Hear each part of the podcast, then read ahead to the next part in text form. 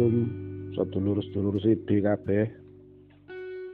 Ini mumpung isu aku merasa mood untuk sharing sesuatu seperti biasanya di apa hari Kamis malam Jumat.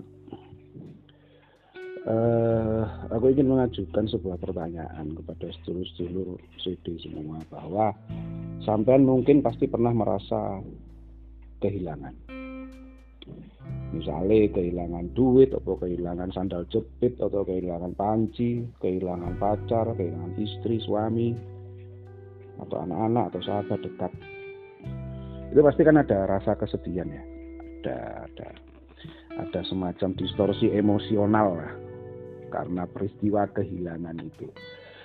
Itu sangat dipahami kenapa kita merasa kehilangan. Tetapi pernah nggak kita berpikir bahwa lo kenapa ya kok aku merasa kehilangan?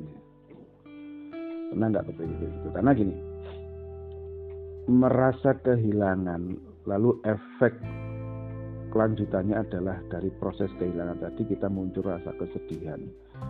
Bahkan kalau orang tidak bisa memanage emosional dia ketika dia bersedih atas terjadinya fenomena kehilangan tadi, sampai berlarut-larut dia hanya dalam kesedihannya. Nangis gulung-gulung telung dino telung wengi nah kalau kita berpikir kenapa kita merasa kehilangan? Itu sebenarnya kan kita merasa memiliki atas sesuatu yang hilang tadi. Opo iris barang dunyo eh, orang-orang dekat sahabat teman atau siapa pun atau apa pun itu. Yang dulu pernah singgah dan menjadi bagian dari kehidupan sampean kabeh. Tentu masa jalan. Karena kenapa kita merasa jalan? Ya karena kita merasa itu semua adalah apa ya? Kita merasa kayak kayak itu adalah milik kita secara prerogatif. Ya.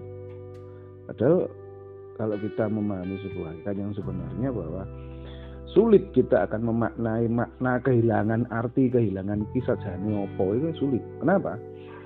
Karena sejatinya kan dhewe iki hidup kan kita itu kan apa ya, sebatas gelandangan di muka bumi yang tidak punya apa-apa sebenarnya. So, dipikir apa yang menjadi menjadi milik kita semuanya? Klambi, pakaian. Coba telisik sejarah asal usul pakaian itu dari mana?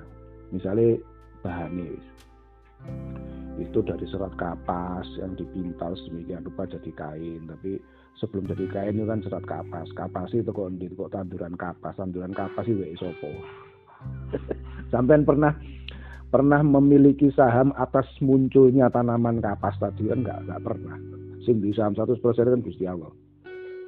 Itu kapas. Eh ya itu untuk pakaian.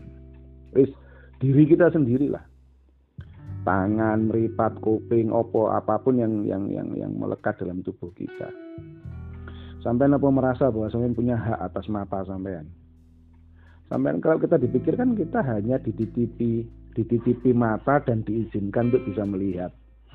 Karena banyak sedulur-sedulur kita di luar sana yang dititipi mata tapi nggak diizinkan untuk bisa melihat. Banyak sedulur kita di luar sana yang dititipi telinga tapi nggak bisa mendengar.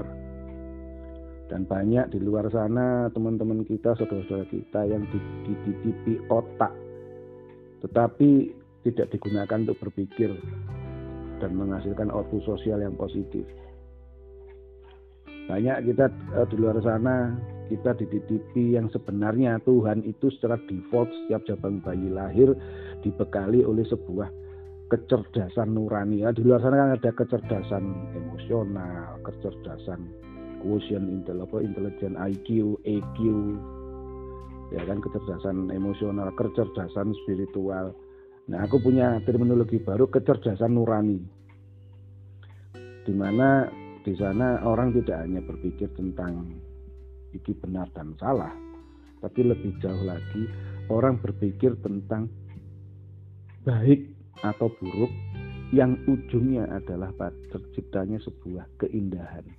Kalau ngomong keindahan kan nanti ujung-ujungnya dari aspek estetika. Ya. Nah, nah Ya, banyak luar sana orang-orang yang punya kecerdasan nurani tetapi tidak digunakan itu sehingga sering lupa. Tapi itu ya wajar karena itu ada adanya interferensi atas atas nafsu mutmainah, alwamah, sufiah dan amarah yang selalu mewarnai setiap keputusan dalam hidup kita. Nah, baik lagi tentang makna kehilangan. Jadi kita merasa kehilangan itu karena kita merasa memiliki hak prerogatif atas sesuatu yang pernah menjadi bagian dari hidup, hidup kita, benda, harta, benda, orang terdekat segala macam. Sementara saya ingin menggiring sebuah pemahaman bahwa kita itu sebenarnya nggak nggak punya apa-apa loh, bahkan diri kita bukan milik kita. Nah, jadi kalau toh kita kehilangan harusnya yang muncul adalah rasa berterima kasih. Secara manusiawi orang bersedih, oke okay, saya bisa memahami. Tapi kalau kita mau berpikir lebih dalam lagi, mengambil nilai-nilai wisdom bahwa setiap kehilangan kita sebenarnya harus berterima kasih.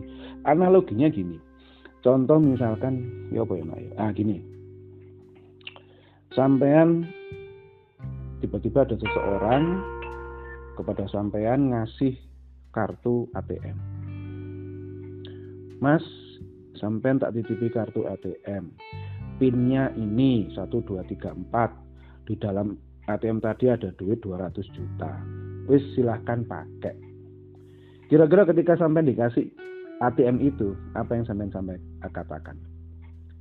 Pasti, oh nggih matur suwun, terima kasih kan gitu ya ya orang itu pergi sampai menggunakan ATM itu sampai ke lonjo sampai ke tuku bakso buat apa aja terserah sampai itu keputusan sampean sampai pakai itu duit 200 juta dalam ATM itu karena sampai sudah tahu dikasih pin nih nah selang satu tahun kemudian orang itu yang punya ATM tadi balik ke sampean mas uh, eh, ATM-nya tak minta lagi ya sampai nggak usah mikir bahwa apa yang sudah sampean pakai itu sebagai hutang enggak itu memang jatah sampean ATM tak ambil lagi ya. Kira-kira ketika diambil harusnya sampean bilang apa? Matur suwun kan wis dikai. Nah, ketika itu dicabut dari sampean, ya sampean harus matur suwun.